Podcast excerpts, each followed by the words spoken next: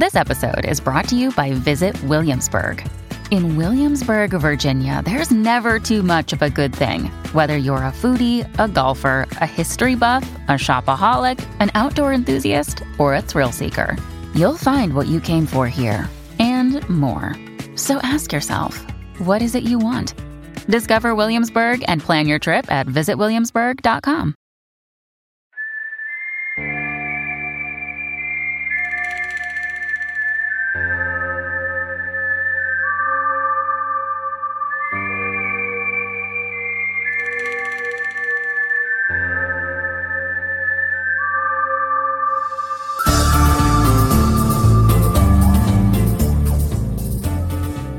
Welcome back, everyone, to 1001 Stories from the Old West. This is your host, Jon Hagadorn.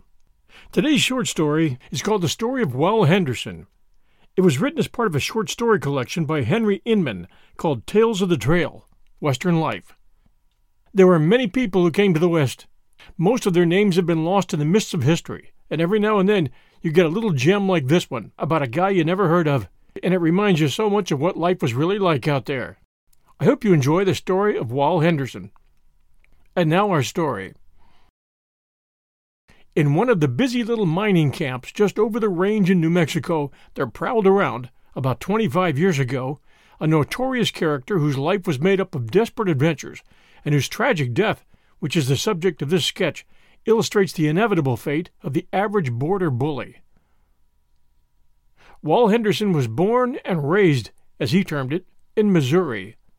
He came over the mountains into the New Mexico mines from Colorado soon after the first discovery of gold in the Moreno Hills, where he staked off a claim in Humbug Gulch and commenced working in an apparently honest way. He was a rough, illiterate fellow, possessing the physique of a giant, courageous as a she grizzly with cubs, and such a dead shot with his revolver that he soon became a terror to the whole mountain population. He was a desperado in its fullest sense, without one redeeming quality except that he was kind to his dog, a wicked looking cur, fit companion for such a surly master.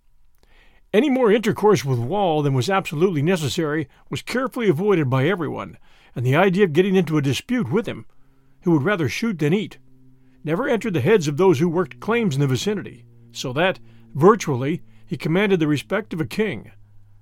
One afternoon, Wal was seized with a desire to start off on a little prospecting tour to another portion of the range, where he suspected the existence of a quartz lead.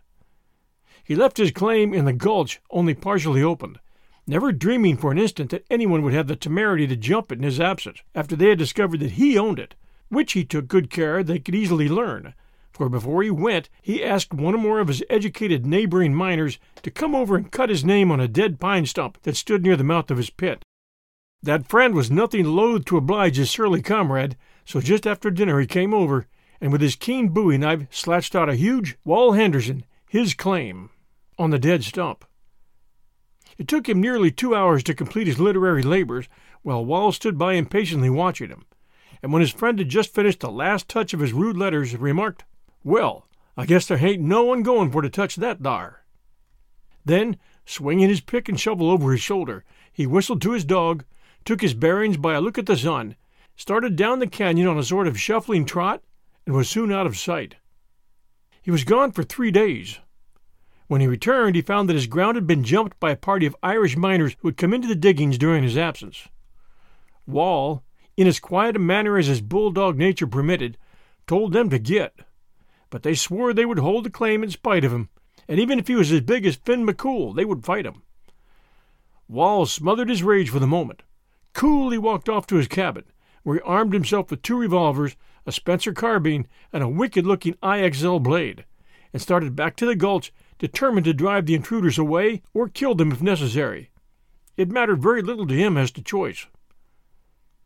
Get out of this! Quick! Jump, or I'll fill you full of holes! was Wal's greeting as on his return he came in sight of the intruders. But one of the plucky Irishmen made a break for Wal, intending to finish him by a well directed blow from his shovel. Wal quickly brought down his revolver, killing his man instantly, the bullet hitting him in the forehead directly between the eyes, a spot that was Wal's invariable target, which in his list of nearly a score of victims he never failed to center. The two now thoroughly frightened companions of the dead miner fled to camp and told the story of the murder. Wal, believing that he would have a crowd on his heels in a little while, started hurriedly for his cabin, proposing to light out for a while, as he said, but a mob of plucky men intercepted him. He was arrested, taken to camp, and confined in a little log building around which a guard was placed. As the news of Wal's latest exploit spread around the hills, the Irish miners flocked in from all directions, bent upon revenge. The people of the town expected a general outbreak between the Irish and American elements, if any resistance was offered to the infuriated friends of the murdered man in their attempt to take Wal from the improvised jail, which they openly proclaimed they would do as soon as night came on. The building used for the incarceration of Wal was an abandoned log store, about 16 feet square. The interstices of the logs were chinked with mud, and the whole surmounted by a brush and dirt roof. In the corner of the room, after the Mexican fashion, a huge but rude fireplace had been constructed of stone and earth, from which a large chimney composed of the same material communicated with the open air through the roof above. No sooner had the heavy door closed on Wal than he began an accurate survey of his quarters, with the view of escaping as soon as the mob he confidently expected should make their appearance. One glance at the immense fireplace, which yawned like the opening to a cave, and a look at the clear sky above through the chimney, satisfied him that he would be out of his prison and up some mountain gulch before his intended captors could think twice. Shortly after dark, a motley crowd of rough miners, half crazed with the villainous liquors they had been drinking all the afternoon, assembled at the jail. They at once ordered the guard away, fired their pistols in the air, and made the very hills ring with their curses and imprecations upon the prisoner within the little hut. We'll return with our story right after these sponsor messages. And now back to the story of Wal Henderson by Henry Inman.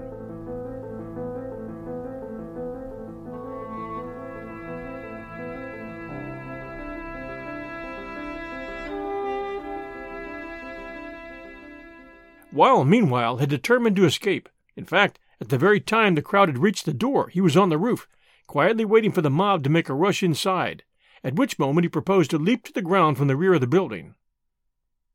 He waited for the signal, which soon came in the shape of a volley of pistol and carbine shots, and a wild yell from the would be avengers, who, with a desperate rush, made for the door.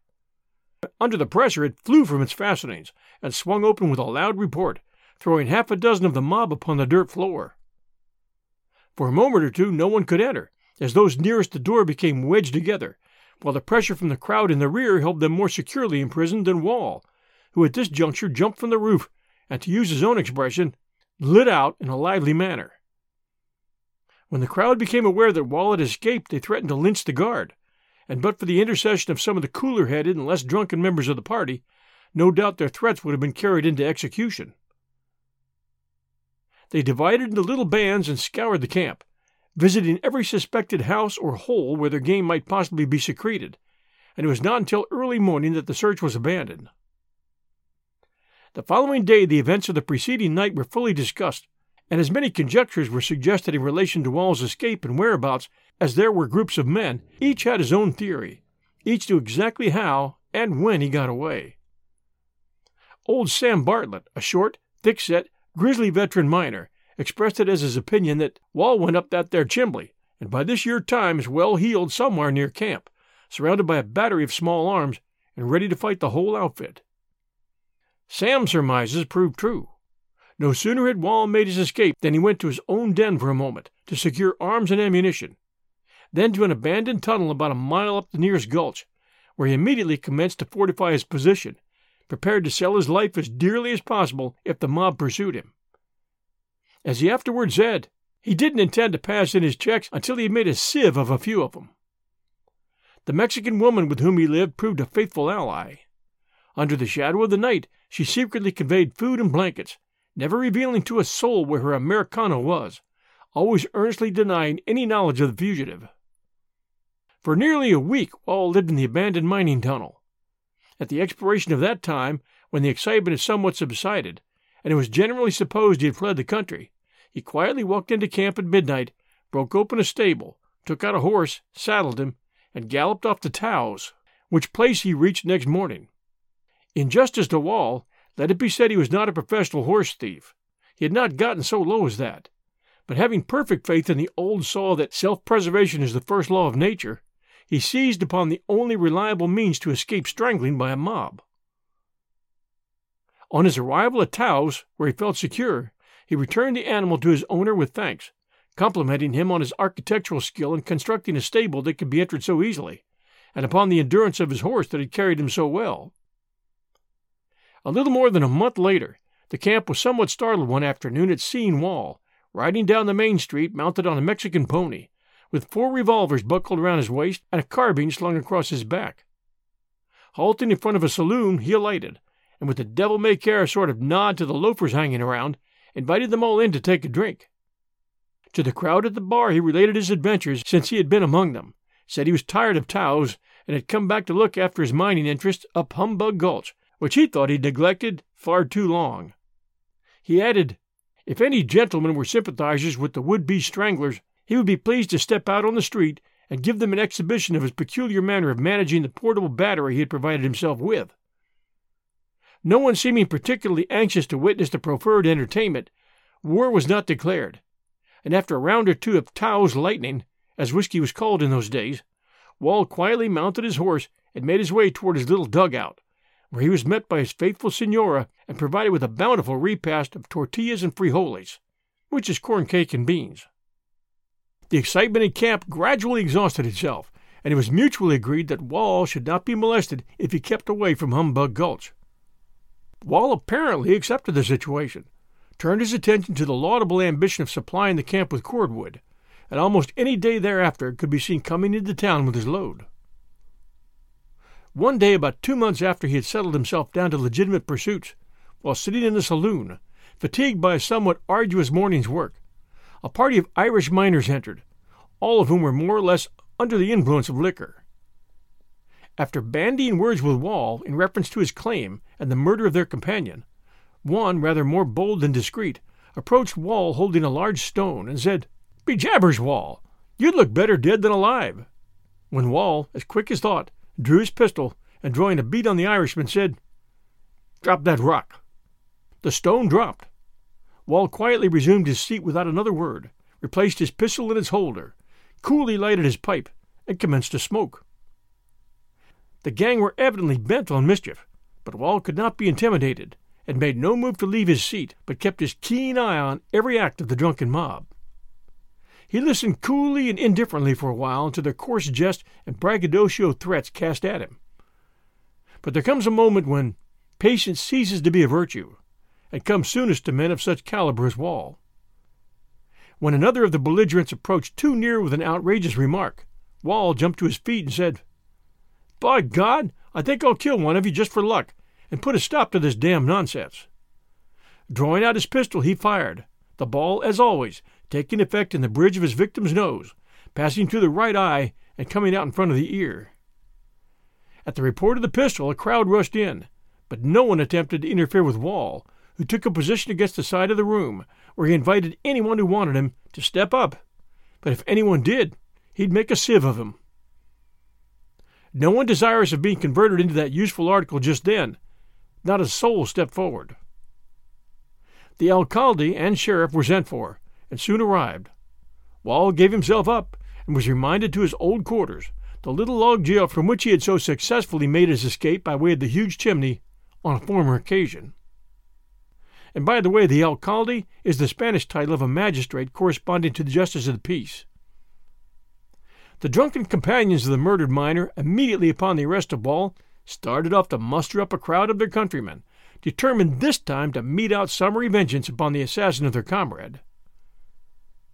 To preclude the possibility of an escape on the part of the prisoner, an additional guard was employed to watch the outside of the jail, and two men were posted on the roof.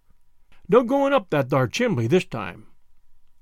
Shortly after dark, another mob, composed of the friends of Wal's last victim, poured into camp from the gulches and hills and proceeded directly to the jail, determined that this time their game should not slip through their fingers.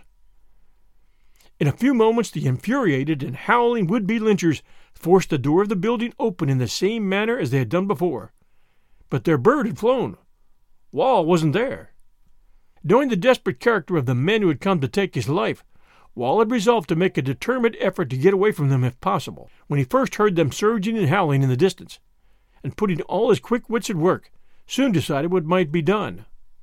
Standing at the side of the door as it was crushed from his fastenings, he allowed the crowd to tumble and rush pell mell into the dark room, while he quickly slipped past them out into the street, walking slowly to the first corner, then shot into the night, and was free. The rage and disappointment of the exasperated miners on the discovery that their man had again eluded them can better be imagined than described. Wal proceeded to his little home, took one of his horses from the stable, rode rapidly out of camp over a mountain trail, and in a few hours was miles away, where he found a safe retreat. The disappointed crowd, on discovering that for the present at least Wal was beyond their power, slowly retired to their homes, swearing they would kill Wal on sight if he ever made his appearance in camp again. But a few days elapsed before Wal again dropped into town, though strange as it may seem, no attempt was made to arrest him. For weeks everything about camp moved along quietly, and it was hoped that further disturbance was at an end. One afternoon, however, while Wal was standing in front of one of the little stores scattered at intervals through the long main street of the town, engaged in conversation with a lot of miners who had congregated there, a horseman came galloping up the principal thoroughfare, halting directly in front of the door where Wal and his companions were talking. Taking a single glance at Wal, he exclaimed, You're the man I'm looking for, and drawing his revolver, commenced shooting. He fired three shots in rapid succession, neither of which, however, took effect. But before he could cock his pistol again, which he was in the act of doing, Wal had drawn a bead on him and fired. The ball struck him in the trigger thumb and thereby turned, or it would have found its proper center between the eyes. Finding himself disabled, the rider put spurs to his horse and fled to the friendly shelter of the nearest ravine, but soon returned dismounted, as he discovered that he had not been followed by the terrible Wal. A crowd gathered round to shoot the wretch who had so deliberately jeopardized the lives of innocent citizens, but he called out that he was wounded. For God's sake, not to kill him! He would give himself up quietly if he could be permitted to see a doctor. The doctor happened to be sitting in front of his office nearby, and took him in and amputated his thumb. He was then turned over to the sheriff, who placed him in an unoccupied log building and appointed a guard to watch him. During the night, however, following in the footsteps of the illustrious Wal, he eluded the vigilance of the guard, made good his escape, and ran to the mountains, where he was received by friends who were determined to protect him from rearrest. The following day, word was sent the doctor to come out and dress his wounds. Obeying the summons, the doctor found him within a hundred yards of his cabin, at the site of a mining ditch, surrounded by an array of pistols, carbines, and knives, determined to resist any attempt to rearrest him, the point selected commanding every avenue of approach up the mountain slope. Here he remained several days. He sent word to the alcalde through some of his friends that he would die before giving himself up to the stranglers, but would submit if soldiers were to come for him. Upon this message of defiance, no further effort was made to capture it, and the town lapsed once more into its wonted quietude. Even Wal Henderson became remarkably docile, no further disturbances occurring between him and the miners, the trouble ending, apparently, by mutual consent. Some months subsequent to the incidents related in the foregoing, the little camp was again thrown into a state of excitement, in consequence of a report of the robbery of the mail in the canyon between Elizabethtown and Ute Creek. It was bruited about, and it proved true, that when the coach, which made tri weekly trips between the camp and the Cimarron to connect with the great southern overland line, reached a lonely point in the canyon where the road was narrow and wound around a side hill covered with a dense growth of scrubby pines, three disguised men would slip out and order the driver to halt. Then, without moving from their place on either side of the confined pass, with their rifles pointed toward him, demand that the express box be thrown from the boot. This modest request was always complied with, after which they ordered the driver to move on, much to the relief of the thoroughly frightened conductor and the two or three passengers inside. Five or six depredations of this character were committed in the course of a month. The people in camp began to have their suspicions aroused, and many were the conjectures as to who the guilty parties could be. A company was formed to scour the canyon, but not even a clue of the highwaymen could be found, nor a place that exhibited any signs of a rendezvous. This fact confirmed the suspicions of the law abiding portion of the community that there existed in their midst at neighboring settlements on Ute Creek an organized band of road agents who started out only on favorable opportunities for carrying on their nefarious purposes. It was believed by many that persons residing in Elizabethtown kept a watch, advised their partners in this crime at Ute Creek at what time a large shipment of gold would probably be made, and the number of passengers, with their names, the coach would carry. Wal absented himself from the camp a day or two at a time, and it began to be murmured that he could tell, if he would, a great deal concerning these systematic robberies. It was even hinted that he not only directly aided and abetted the attacks on the coach, but took an active part himself. He was very reticent on the subject, and it was a fact commented upon by nearly everyone in camp that after an absence of two or three days he would invariably turn up the very morning after a robbery with a load of wood for sale, and as demurely ride through town on his little wagon as if such a thing as an attack on the coach the day before had never taken place. Of course, no positive proof of his complicity could be obtained, yet it was generally believed that he belonged to the gang. The man who kept the principal saloon was well known throughout the territory, not only on account of his size and weight, but also in consequence of his insatiable thirst for bug juice and his dexterous manipulation of the cards, and he was withal a law abiding citizen. He would tolerate nothing that was not strictly regular in the eye of the law. He wouldn't steal a horse or carry off a red hot stove, but woe to the unfortunate and confiding individual who sat down to his game with the expectation of leaving with a cent in his clothes.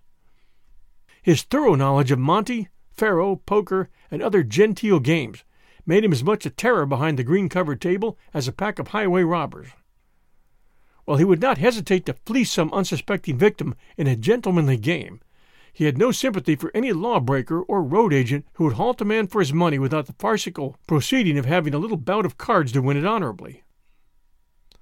One afternoon, while the robberies of the mail coach were at their height, three or four broken down gamblers sauntered into a saloon and commenced to discuss the last depredation and the modus operandi of those efficient road agents. Prominent among the group was Wal. Each had his theory to advance, and each expressed it freely. The barkeeper said, Don't you understand? A favorite expression of his when excited. Don't you understand? The damn rascals don't live a great ways from this camp, and I wouldn't wonder if a few of them, don't you understand, are right inside of this shebang now. Don't you understand? I ain't got no sympathy for any such work, don't you understand, and would help hang every mother's son of 'em. Don't you understand? Old Sam Bartlett expressed it as his opinion that Reuben Jones of Ute Creek knowed all about it and was at the head of the gang. Wal dipped his oar in occasionally, but from his remarks it was apparent that his sympathy was rather in favor of that style of robbing than stealing it through a damned old faro box. Words waxed high, and it was evident there was going to be a difficulty, as Kit Carson used to say. The proprietor saw that trouble would ensue if the conversation was not dropped. So, desirous of putting an end to it, he turned to Wal and said, Wal, we've had enough of this, so come on and have a drink and go home. Wal accepted the invitation, and with a closing remark that he considered the robbers were a damn sight better than some of the genteel thieves who lived right in camp, he walked up to the bar, while the owner from behind said, Wal, what will you have? I'll take whiskey in mine, answered Wal. Glass and bottle were set out, and while the proprietor was mixing a toddy beneath the bar for himself, Wal seized the bottle, poured his glass full to the brim, then deliberately emptied it on the counter with the remark, If you don't like that, why then take your change any way you want it. At the same instant, putting his hand on his hip as if in the act of drawing his pistol. As quick as thought, the proprietor, knowing the desperate character of the man he had to deal with, seized a pistol from behind the bar, leveled it, fired, and Wal fell dead. Then, immediately stepping from where he was to the front, pistol in hand, he emptied the remaining chambers of his revolver into the prostrate body.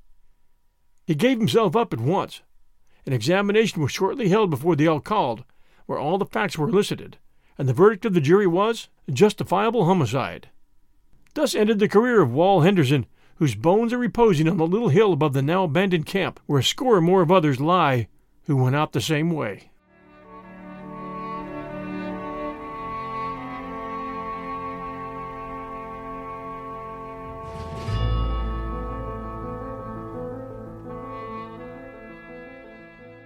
Thanks for joining us for the story of Wal Henderson by Henry Inman. Hope you enjoyed it. This is your host, Jon Hagadorn, and this is 1001 Stories from the Old West. Hope you enjoy our show, and if you do, please stop and send us a review. We bring a new episode every two weeks on Sunday night at 6 p.m. Until then, everyone, stay safe, and we'll be back soon.